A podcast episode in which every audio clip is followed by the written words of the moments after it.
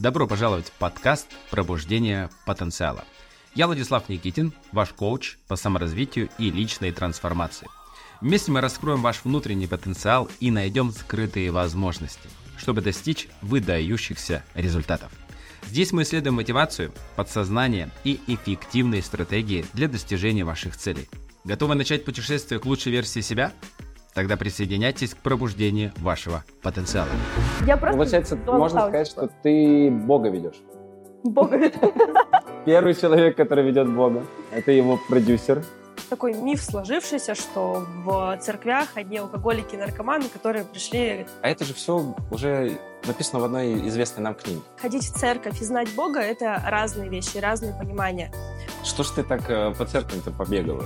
Что ты, да, что ты в одну-то не нормально не засел? И братья, они вот так вот от меня отсели, чтобы, короче, меня не касаться, и чтобы у них ничего не привстало. Касаемо тренингов личностного роста, я даже туда свою маму отправила, и, и интересный факт, что не все люди, прикинь, брали деньги. У вас там машины забирают, квартиры забирают. Бог Бёрпи, бог спорта. Ну, прости мои грехи, прости, что. Ну что, всем привет, рад вас приветствовать на моем подкасте «Пробуждение потенциала». Первый выпуск в аудио, не в аудиоформате, а в видеоформате. Наконец. Наконец-то мы перешли в видеоформат, поэтому смотрите нас на Ютубе, ну и слушайте на Яндекс Музыке. Ну а у меня в гостях э, прекрасная девушка Анастасия Ермакова, а, блогер, э, как она говорит, э, Блогер от Бога. блогер от Бога. А Сегодня она нам поведает и расскажет про свой путь э, вообще в целом становления и расскажет интересное, интересное такое для многих, наверное, необычное, но свой путь через церковь. И вот это для меня лично тоже очень интересно, потому что м, мы много говорили про внутреннее состояние, мы много говорили про пробуждение, про а, самореализацию, но а как это через другой путь. Потому что очень часто я слышу, что то, что я лично сам говорю на тренингах, на своих курсах, перекликается с чем-то даже с а, Библией. Мгм. Вот об этом я бы тоже очень сильно хотел поговорить. На самом деле, все законы мира, я думаю, во всех религиях, они все как-то перекликаются. То есть есть какие-то определенные, даже если смотреть, читать книги «Думай как миллионер» и другие книги о бизнесе, о богатом мышлении, о мышлении богатых, там есть принципы и законы, которые написаны в Библии. Это самый простой пример визуализации, когда Бог показал Аврааму песок и сказал, что это все будут твои дети, или он э, показал ему звезды и говорит, вот смотри, представляй, это все будут твои дети. Настя, скажи, пожалуйста, вот ты в Иркутске известна именно как а, блогер от Бога. Как это, как, как, как ты к этому пришла? Почему тебя так называют? Вообще, откуда такое а, громкое название? Но на самом деле это связано напрямую с моей верой, что я верю в Бога, хожу уже пять лет в церковь, причем необычную, не православную, Необычно. не Что- православную. Что в ней необычного? Ну, потому что не все знают, что есть протестантские церкви, хотя в Европе она гораздо распространеннее, Мгм. чем в России. У нас в России, так сказать, православная церковь, да, имеет такой верх. Но в Европе все вот эти видео из э, фильмов, где там они поют в хоре, Мгм. как раз-таки это все происходит в христианской, протестантской церкви. Поэтому у нас в России, конечно же, тоже есть такие церкви, и в Иркутске даже несколько церквей.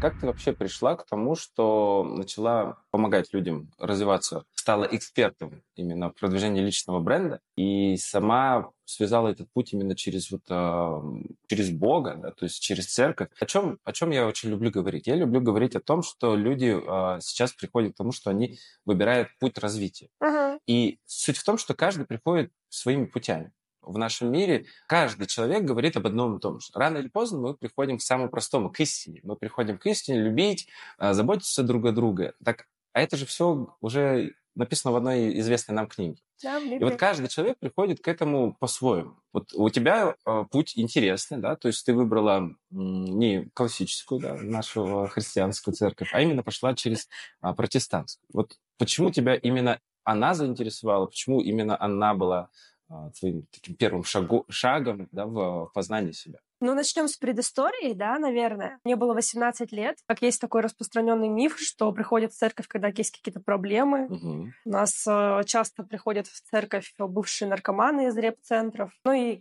такой миф сложившийся, что в церквях одни алкоголики и наркоманы, которые пришли грехи, Угу. о, о прощении грехов просить. Интересная история. У меня была подруга, и она как-то позвала меня в гости к себе. У нее родители живут в Баиндаевском районе, в Тургеневке. И когда я приехала к ним в семью, погрузилась вот в контекст их семьи, у них очень много детей, и я почувствовала такой вот прям вот как будто я как будто я у себя дома. А в тот момент у меня были достаточно тяжелые отношения с родителями, с родными. В целом мы вообще всегда ссорились. Ни один день не проходил спокойно. И когда я приехала именно в ту семью, я как будто на другой планете оказалась. Ну, реально такое, знаешь, чувство, настолько чувство умиротворения, спокойствия. Я видела, как они любят детей, как дети любят родителей, как там царит мир, уважение, взаимопонимание.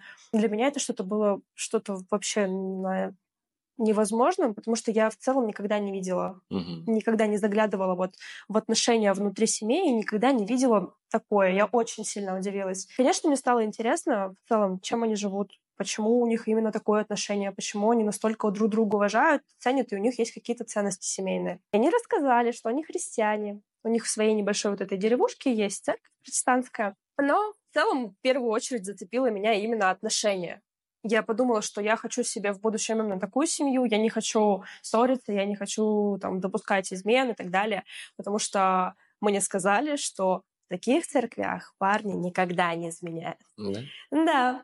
А я, когда мне было 18 лет, настрадалась от э, неразделенной любви, от измен, и настолько устала от этого, я такая думаю, блин, это мое спасение. Э, по приезду в Иркутск я нашла здесь церковь, мне посоветовали церковь, э, ну, такую же, в принципе, как и там. Я начала в нее ходить. У нас были в этой церкви было около 30 человек и отдельная молодежная группа, в которой было 5 человек. Я была одной из девочек, кажется. И все парни вокруг. Были парни. Вот ты подметила, что ты побывала в разных. Мгм. Вот мне стало достаточно интересно. Что ж ты так э, по церквям-то побегала? Что ты, да, что ты в одну-то не, это, нормально не засел? Почему? Что тебя сподвигло каждый раз э, побывать в разных? То есть, что ты там увидел? В чем разницу увидел? Или раз- разницы не было? В первую очередь э, в протестантских церквях есть разные деноминации. Это есть баптисты, есть пятидесятники и харизматы, так называемые. В чем отличие? Ну, в целом, эм, все верят в одно и то же, все верят в Иисуса. В таких церквях нет икон, как в православных церквях, там нет свечей, и в целом там собираются, ну, не в храме, как привычно нам, э, русским людям, там, с куполами и так далее, а в целом могут собираться вообще в любом помещении и просто прославлять Бога. Суть этих церквей всех одна и та же. Но какие-то моменты разные. Например, почему название «пятидесятники»? Потому что по Библии в день Пятидесятницы э, у людей появились дары Духа Святого, э, говорение на иных языках. Это такой момент. Э, я даже не знаю, как тебе объяснить этот момент, но в пятидесятнических церквях люди молятся во время молитвы. Кто-то молится просто на русском языке, а кто-то молится на иных языках. Баптисты это отрицают, они не молятся на иных языках. А харизматы чем отличаются от баптистов и пятидесятников, если вы еще не запутались от того, что я говорю? Это более такая молодежная, я бы сказала, церковь, бизнес даже церковь у нас такая есть в Иркутске, а, в которой, а, в которой ходят очень крупные предприниматели, олимпийские чемпионы, в которые в целом мы сейчас с Андреем и ходим. И если рассматривать же отличия от первых двух церквей, которых я назвала, то там все более такое строгое, в косыночках. А тут такие, эй, мы будем прославлять Бога, прыгать и танцевать. Ну вот в первых двух такого нет. Ну, вот скажи, пожалуйста, вот я в свое время сам а, попал а, не в окружение, я был Мгм. на свадьбе, так как я достаточно долгое время работал свадебным фотографом, я снимал почти три свадьбы у ребят тоже из э, протестантов. Вот я тоже увидел вот эту вот эту вот, а, любовь, вот это семьи, что куча детей, там песни поют. Вот мне тогда достаточно сильно понравилось, что эмоционально это притягивает, потому что это про, ну, про наполнение, это Мгм. про кайф. И я тогда задумался вот об одном. Почему такое отличие? Почему, вот, к примеру, здесь весело, а ну, в нашей классической церкви через страдания. Почему вот мы пришли, что здесь мы э, страдаем, а здесь мы э, веселимся? Это очень классный вопрос. Ну, в целом, я считаю, мое мнение, что э, люди, процент людей, которые посещают православные церкви и которые знают Бога, это совершенно разные люди. Ходить в церковь и знать Бога — это разные вещи, разные понимания. Потому что я уверена, что люди, которые в православную церковь ходят, даже Библию ни разу не открывали. Угу. Если смотреть на процент людей, которые знают Бога, верят в Бога и ходят в церковь в протестантской церкви, гораздо выше. Почему? Потому что там как есть и прославление, и проповедь от пастора, и в целом разное отношение к человеку. Если в протестант, если в православной церкви э, мы относимся к Богу как рабы, я раба, Анастасия, о боже, там святые разные есть, то в протестантской церкви я отношусь к Богу как к папе, как к отцу. У меня с ним отношения один на один, и мне не обязательно приходить куда-то в церковь, мне не обязательно брать свечку, ставить там перед иконой для того, чтобы он меня услышал. Ну, то есть он везде, и он всегда со мной, он мне помогает во всем. Ну и в целом моя вера помогает мне в целом в жизни и продвигать мой блог, и создавать какие-то крутые продукты, быть вкладом в других людей. я считаю, что в первую очередь это заслуга Бога. Скажи, пожалуйста, вот как тебе помогает это в, ну, в личном бренде? То есть вот ты продвигаешь личный бренд, и у тебя даже название есть, и авторский курс, и вот мы что-то много поговорили про саму церковь, но давай поговорим про тебя.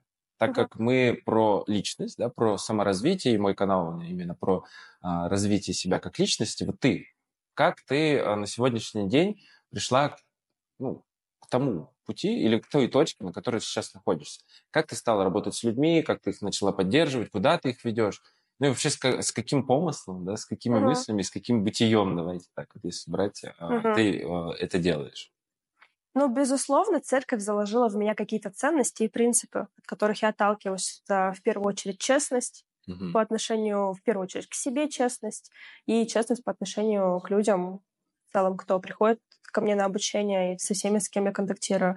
Очень э, заложила в меня, церковь заложила в меня любовь к людям потому что я увидела, как можно любить людей. Если сравнить меня 18-летнюю и сейчас, сейчас мне 23 года, но это небо и земля. У меня есть миссия, и, наверное, она больше не духовная, не про Бога, но у меня есть а, глобальная цель. Я очень сильно хочу открыть университет личного бренда. Угу.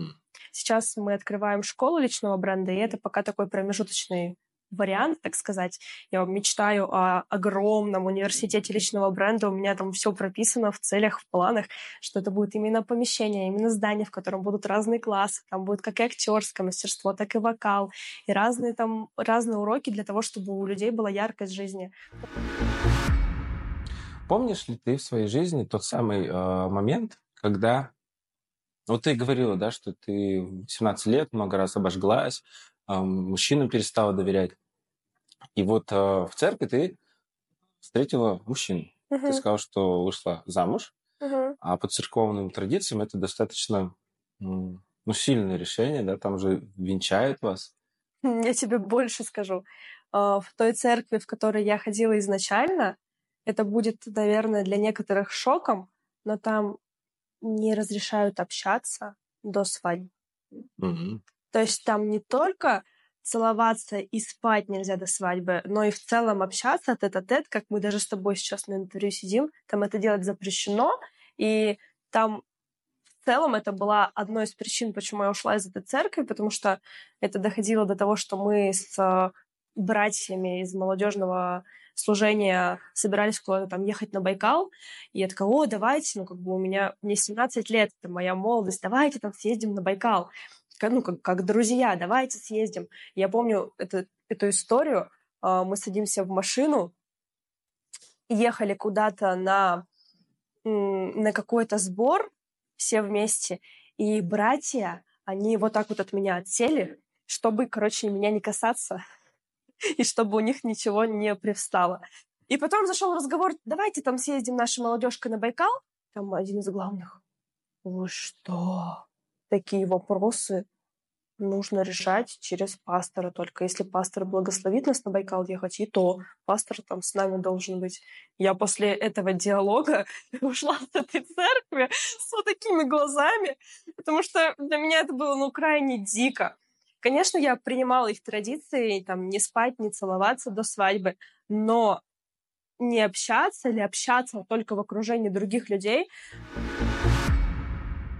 Мне тут нашептали, э, что ты переругалась э, с одними людьми, из-за чего у тебя отношения испортились в одном месте.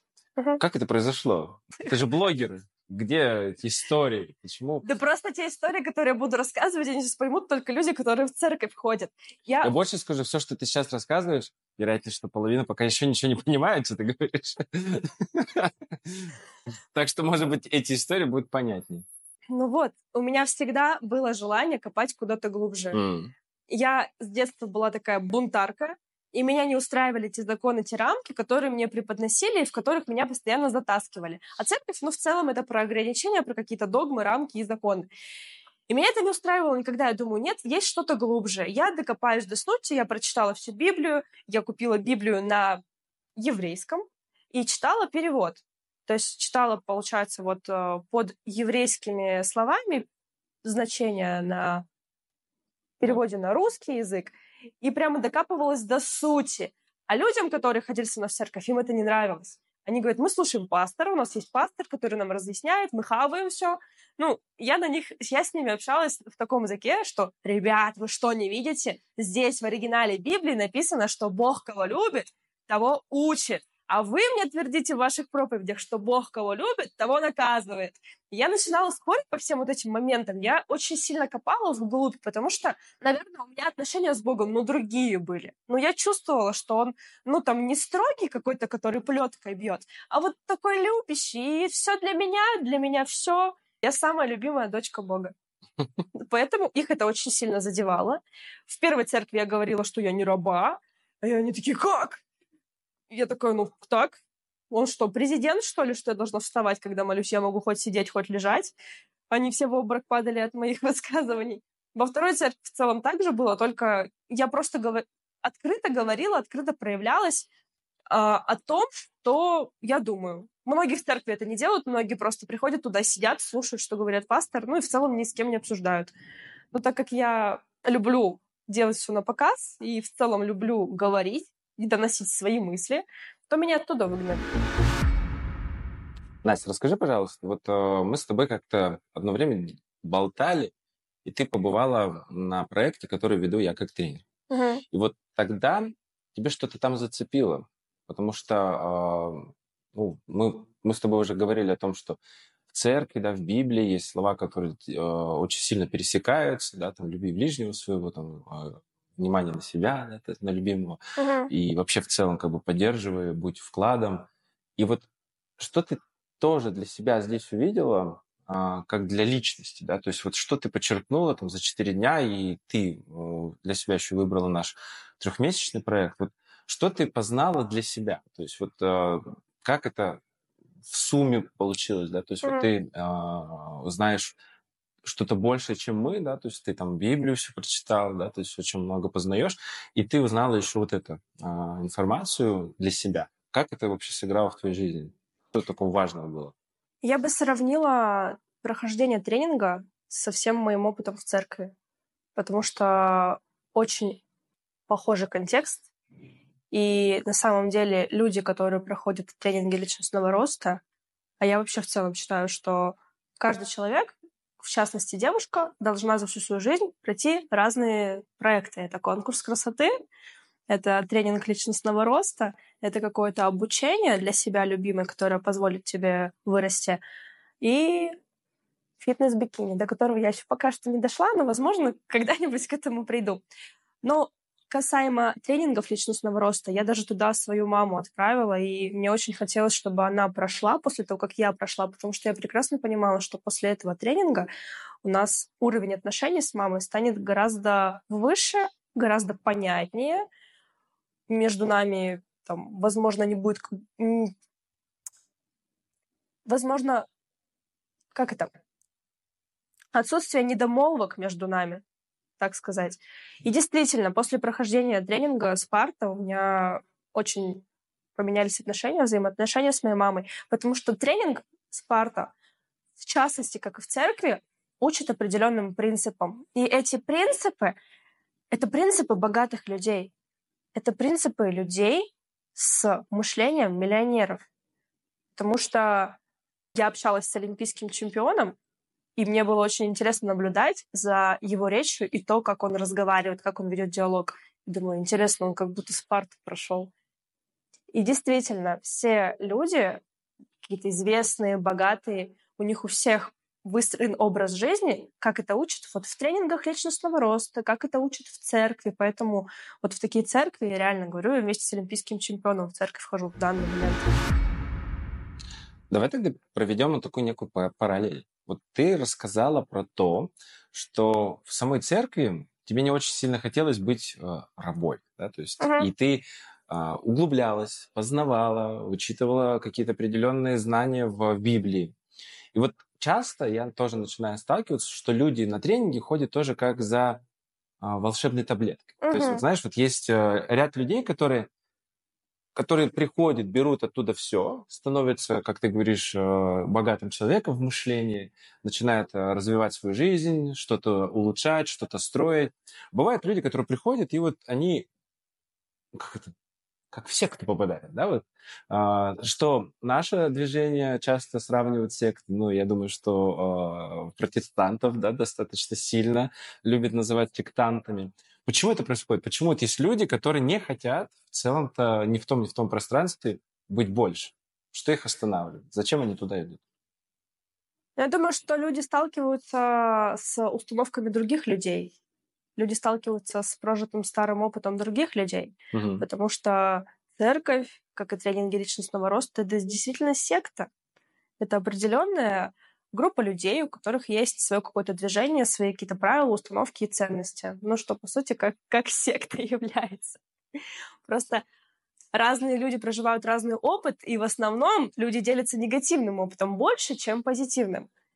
Если вы почитаете отзывы о любом тренинге личностного роста или даже о протестантской церкви, по статистике негативных отзывов будет больше. И люди, которые окружают их, цепляют эту очень информацию, такие, ой, нет, мы туда точно не идем мы не хотим, кто состоит в таких движениях, и он как в матрице словно, он прям максимально подчинен, он максимально во всех процессах прям фанатик. Тот, кто состоит, но не фанатик и пытается копать глубже, и те, кто не состоит вообще. Для меня важно копать глубоко. Для меня важно, как и в тренинге личностного роста, так и в церкви копать, а почему это так? Если ты это сказал, должно какое-то быть обоснование этому, должно на чем-то это строиться должно с чем-то перекликаться. Я даже не скажу, что это отсутствие доверия, а это просто желание вот знать больше. Не всегда люди принимают точку зрения других людей, и зачастую я сталкиваюсь с агрессией в мою сторону, потому что люди такие, как это? То есть все жили вот так, а ты сейчас доказываешь что-то другое.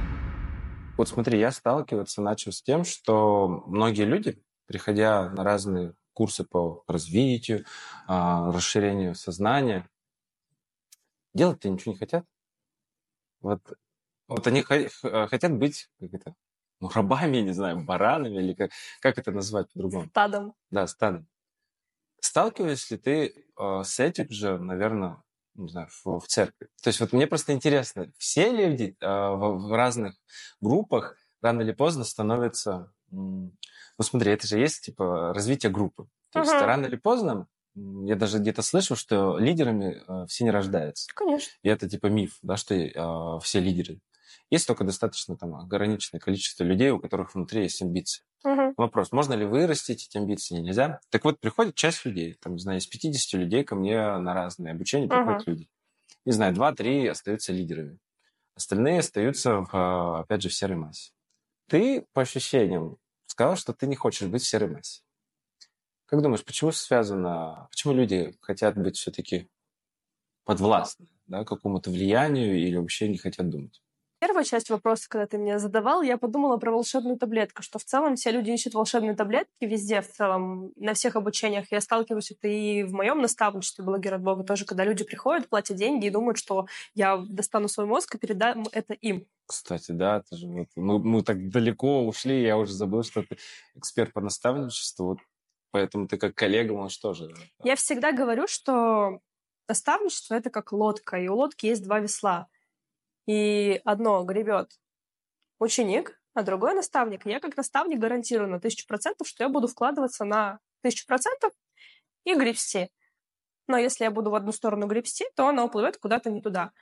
И не все понимают, что тренинги, что церковь, да вообще в целом любые какие-то мероприятия, важно там проявляться, важно нах- не просто находиться там, а именно проявляться. Почему люди выбирают оставаться в серии массе? Ну, также касаемо, если говорить со стороны экспертности, есть определенная спиральная динамика. Спиральная динамика людей эта спиральная динамика, она в целом э, там идет вот так вот снизу вверх и описывает статус человека, доход. Я это в своем наставничестве преподношу как и что продать людям mm-hmm. на разном уровне спиральной динамики. Но в целом там бежевый уровень — это люди, которые там, которым достаточно просто э, крыши над головой, чтобы выжить. Э, дальше это люди там на красном уровне, которые у каждой вот этой вот группы людей есть разные ценности. И для кого-то это ценность быть в стае, быть вот в обществе, и они чувствуют вот удовлетворенность от этого, а кому-то этого не хватает.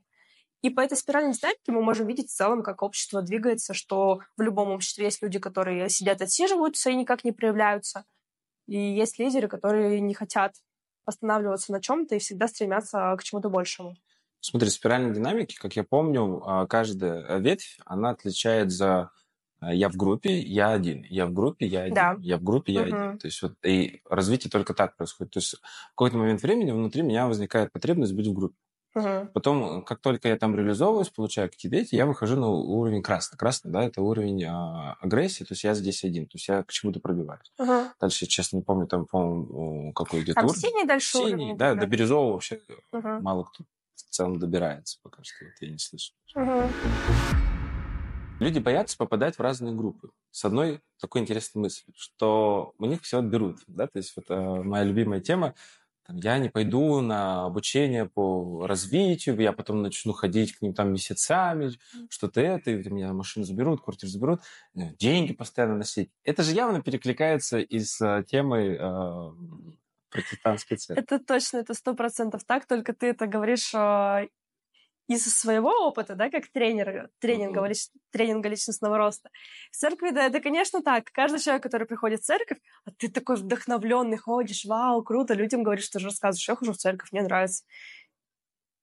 У вас там машины забирают, квартиры забирают. Есть такая тема, как благотворительность, как определенное пожертвование. И в Библии тоже сказано о некой десятины, что есть десятина, это 10% от всего нашего дохода, который мы отделяем на какую-то благотворительность. Это есть как и в церкви, так и в других различных там и тренингах, и мероприятиях. Только в тренингах и на различных мероприятиях, да, на наставничествах, это больше как отдача именно социальный проект. Люди выбирают какое-то доброе дело, кому они будут помогать, и также осуществляют его. Я всегда говорю, что любой социальный проект, некая вот эта десятина, о чем говорится в церкви, это признак богатства это признак успешного человека, потому что если посмотреть на развитых людей, которые там в Америке, или вообще успешных реально людей, предпринимателей, бизнесменов, они все вкладывают деньги в какую-то благотворительность. Вот я не знаю ни одного успешного человека, кто такой, типа, взял вот так вот все деньги, вот так вот лежит на них, как Скрудж, Макдак, такой, нет, никому не дам, все будет мое. Поэтому, конечно, этот закон с Библией перекликается о десятине, о отдавании в мир, и не все это понимают. Не все понимают, что когда ты отдаешь десятую часть, тебе воздается в 10 раз больше. Я, кстати, эту теорию слышу, потому что если ты достаточно много зарабатываешь денег и не занимаешься какой-то благотворительностью, рано или поздно Вселенная тебя накажет, заберет, скажет, ты слишком жадный, да? ты никому ничего не отдавал, давай проценты. И он полностью заберет у тебя все.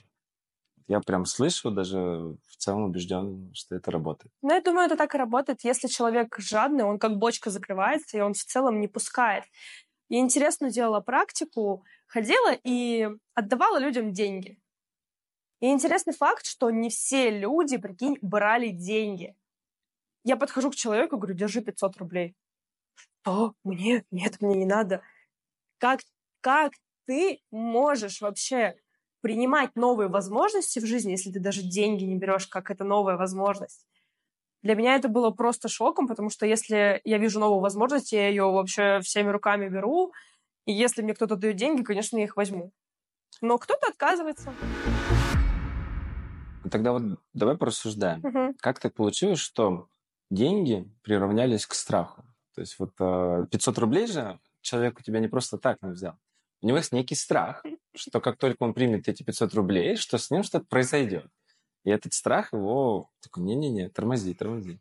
Как так получилось, что деньги – это страх тебе? Но это тоже определенное учение. Есть учение в церкви, даже больше скажу, если мы тут говорим со стороны церкви, есть учение в церкви о том, что не копи богатство на земле, а копи богатство на небесах. И в большинстве, в большинстве случаев в церквях, не буду говорить в каких, люди бедные, и они оправдываются этим. Они оправдываются этим местописанием в Библии, что, ну, в Библии же написано, не копи богатство на земле, а копи на небесах. Зачем нам тут быть богатыми? Я помню прямо те истории, которые я видела своими глазами, когда там парень у нас в церкви, брат, сходил на какую-то конференцию, бизнес-конференцию, пришел, то ребята, там такие классные бизнесмены. И они так на него посмотрели, ты что, деньги — это грех. И вот у нас в России ходит такое, что деньги — это грех, что богатым быть — это вообще грех грешный.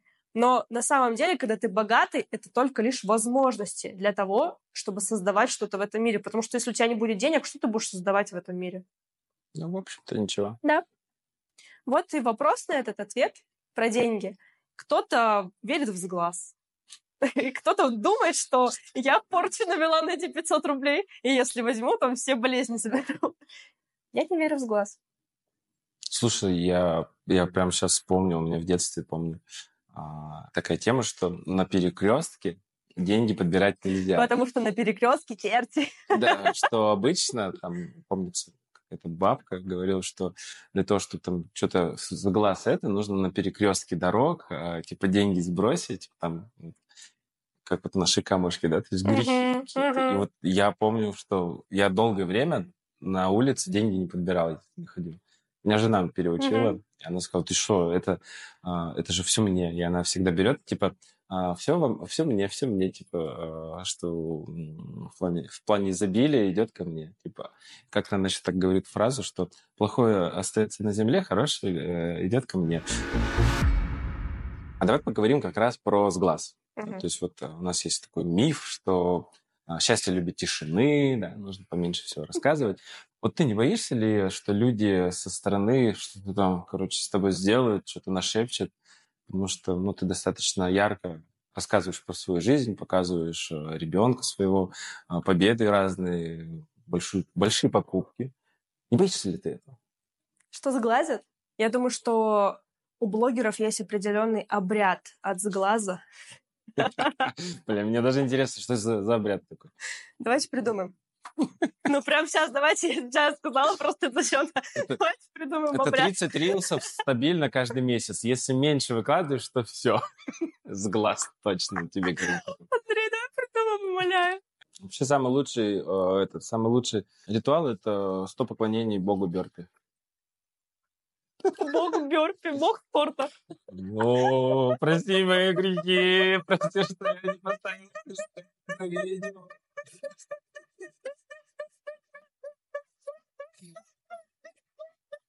Все, мы это придумали. Все, видите?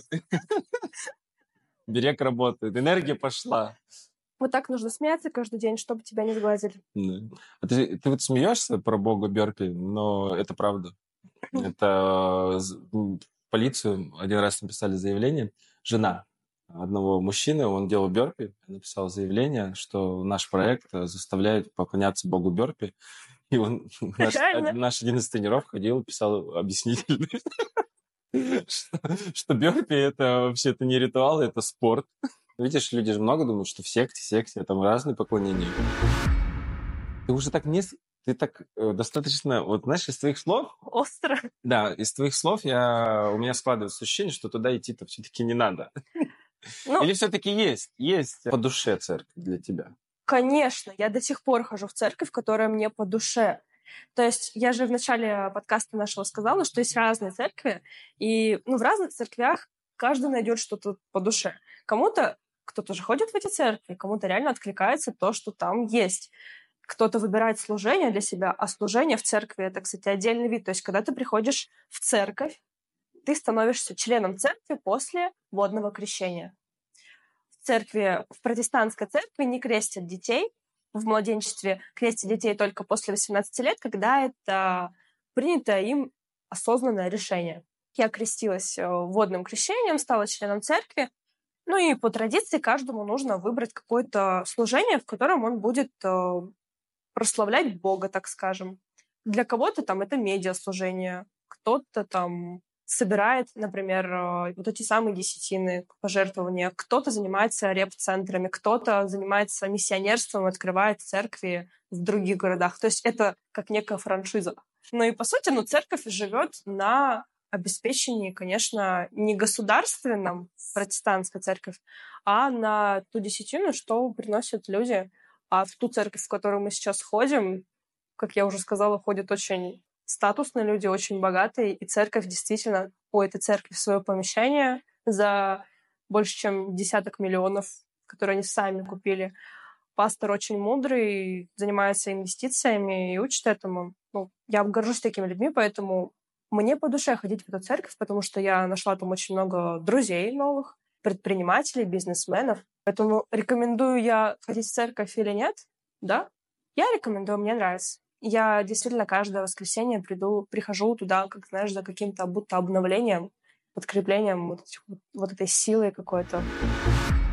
Исходя из твоего достаточно богатого опыта, ты прошла и с 18 лет там разные церкви, ты прошла определенное обучение, тренинги, то есть у тебя достаточно большой бэкграунд. И вот э, что стало ключевым в твоей жизни на сегодняшний день ценностью твоей, которую ты сейчас, ну, наверное, транслируешь своим людям, а, которых, а, которые подписаны в твоем блоге, которых ты как эксперт продвигаешь. Что ценного в твоей жизни? Какая твоя главная ценность? Главная ценность — люди. Реально, как бы это не звучало банально, но главный ресурс, главная ценность — это человек. Я как эксперт в построении личного бренда всегда говорю, что личный бренд строится на тебе как на личности, как на человеке что люди всегда будут идти за тобой, как за человеком. И когда ты транслируешь в социальных сетях свои ценности, о том, какой ты человек, с какими-то, возможно, ты проблемами сталкиваешься, какие-то ты трудности проживаешь, или в целом транслируешь матрицу тем свою, да, как вот этот путь героя, и люди понимают, ты становишься понятным для человека, люди понимают, о чем ты, это в первую очередь располагает их к тебе. Ну и я учу на своем наставничестве именно как строить личный бренд, основываясь на себе как на личности. Потому что у нас у всех есть личный бренд в офлайн нашем комьюнити. У нас есть друзья, у нас есть близкие, которых мы вовлекаем в свои идеи, в которые мы вовлекаем в свои мысли, когда выбираем там, куда полететь, там, в Египет или в Таиланд. И ты вовлекаешь э, жену или мужа в то, что мы полетим именно туда. Почему мы полетим именно туда? Вот потому что я так сказала. У нас у всех выстроен, у большинства выстроен личный бренд в наших узких кругах. Нас уважают за что-то. Наши друзья смотрят наши сторис э, первыми самыми. Почему? Потому что они знают тебя как человека. Они знают твои ценности. Они понимают, там, какой период ты в жизни проживаешь. Самое главное, наверное, суть моего наставничества — это в том, чтобы быть другом для своей аудитории. Когда вот ответь мне на такой интересный вопрос. Uh-huh. Вот, может быть, даже меня покоучишь а, как эксперт. Uh-huh. Вот у меня есть какое-то убеждение, что, ну, мне лично просто как будто бы не нравится показывать у себя какие-то постоянные скандалы, какашки.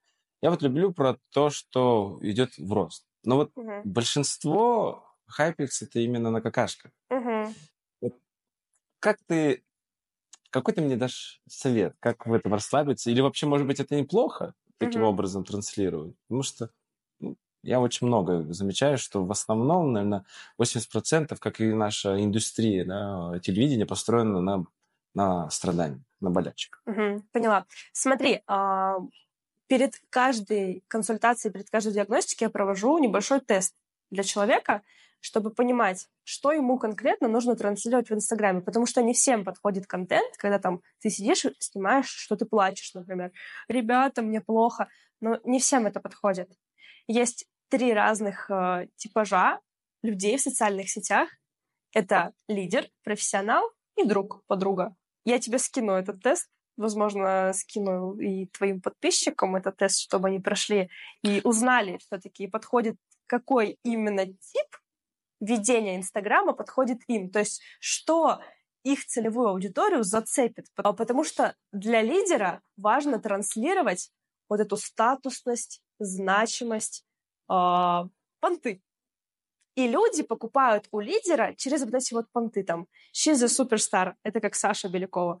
Для профессионала очень важны цифры, очень важна отчетность, очень важны таблицы, различный контент, там, сколько я привлекла подписчиков, как я их привлекла. В целом, это блог Саши Митрошиной и про контент Саши Митрошиной, если ты посмотришь. А есть третий тип, это друг или подруга. Это как раз-таки, если ты относишься к этому типу, то тебе стоит плакать в сторис, тебе стоит, у тебя идет продажа твоих продуктов за счет эмоций.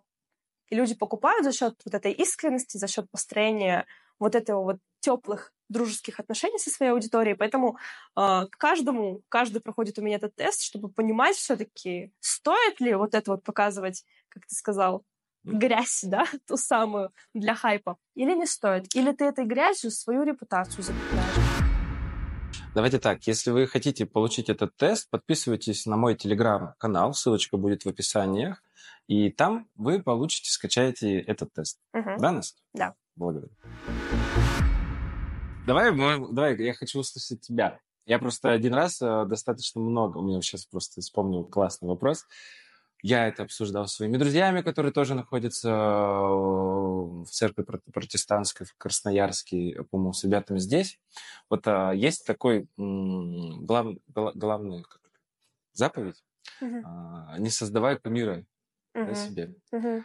Но вот все, что вокруг церкви, это же достаточно такая популяризационная тема, как кумиры. Ну, то есть вот угу. все люди, а, там пасторы, это же по факту там на них же молятся, то есть ну, ими восхищаются, но это же про кумирство.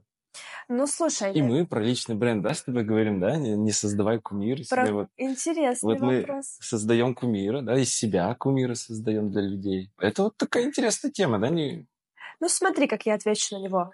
А, церковь нас учит жить так, как Иисус. Угу. То есть все ценности церкви, они основываются на том, что тебе везде говорят, посмотри, почитай, как делал Иисус, и делай так же. У Иисуса было очень много друзей.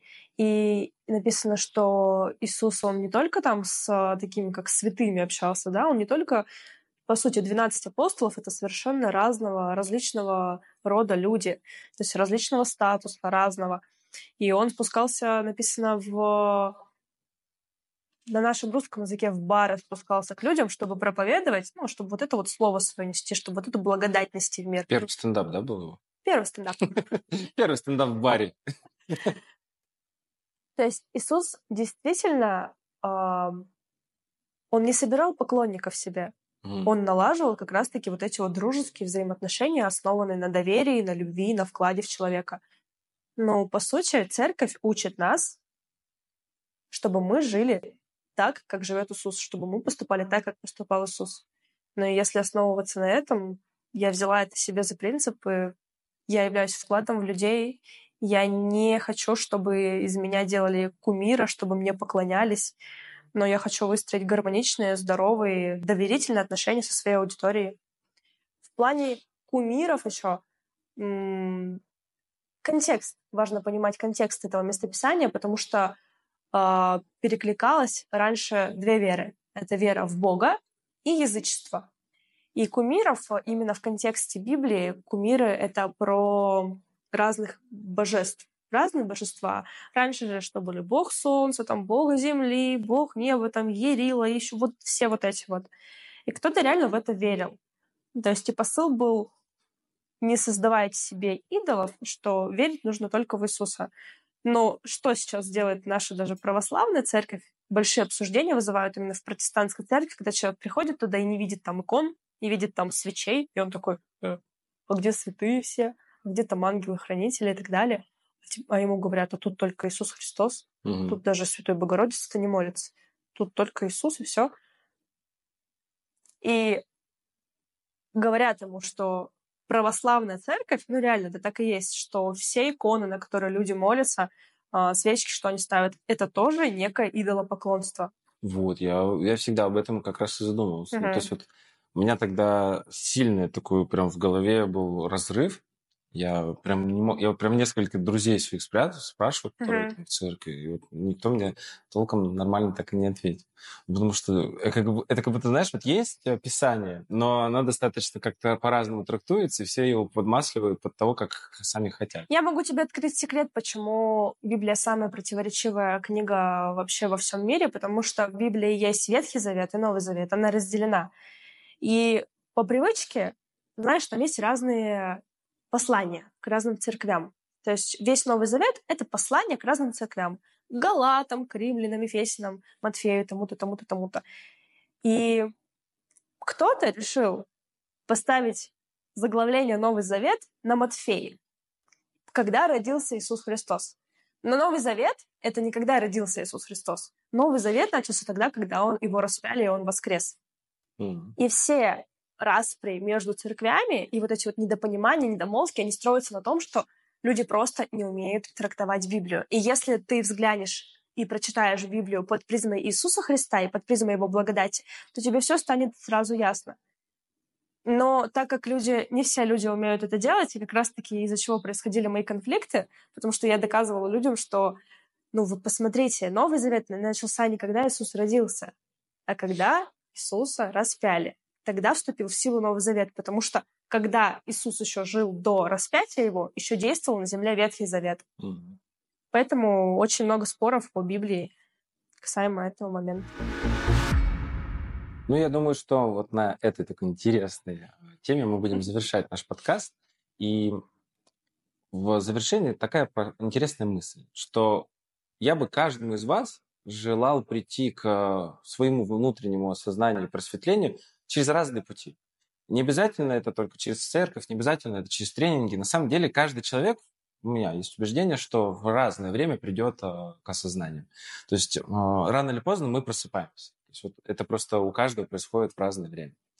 Но если ты желаешь уже не ждать, да, не ждать, э, когда придет тот час, ты можешь на самом деле взять как-то в руки свою жизнь. Да начать... Не плыть по течению. Да, не плыть по течению, а все-таки самому направлять, да, вот этой лодочки плыть и доплывать туда, куда ты хочешь, э, через разные а, инструменты ты можешь получить внутреннее осознание себя. То есть познать себя, узнать себя, принять себя, и вот это очень важно, соединиться с собой. И как только а, у тебя пройдет вот это вот все соединение, ты почувствуешь, что на этой земле тебе становится жить кайфово, и ты сможешь на самом деле вкладываться в других людей. Вот, наверное, если в, про личный бренд говорить, то пока ты сам раз, в раздрайве, пока ты сам не соединен с собой, никакие люди за тобой не смогут, ну, то есть они рядом с тобой не смогут расти. Конечно. И вот э, самое Конечно. важное это поработать внутренне над собой, соединить себя, даже, да, там, психологию поработать.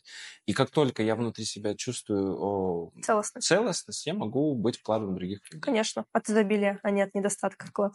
Поэтому благодарю тебя за сегодняшний разговор и благодарю тебя за новый прорыв прорыв. Это а, женщина, которая меня попросила а, выйти в новый свет, в, новый, в новом амплуа. Это видео-подкаст. Поэтому благодарю за первый выпуск видео в формате. Настя, благодарю.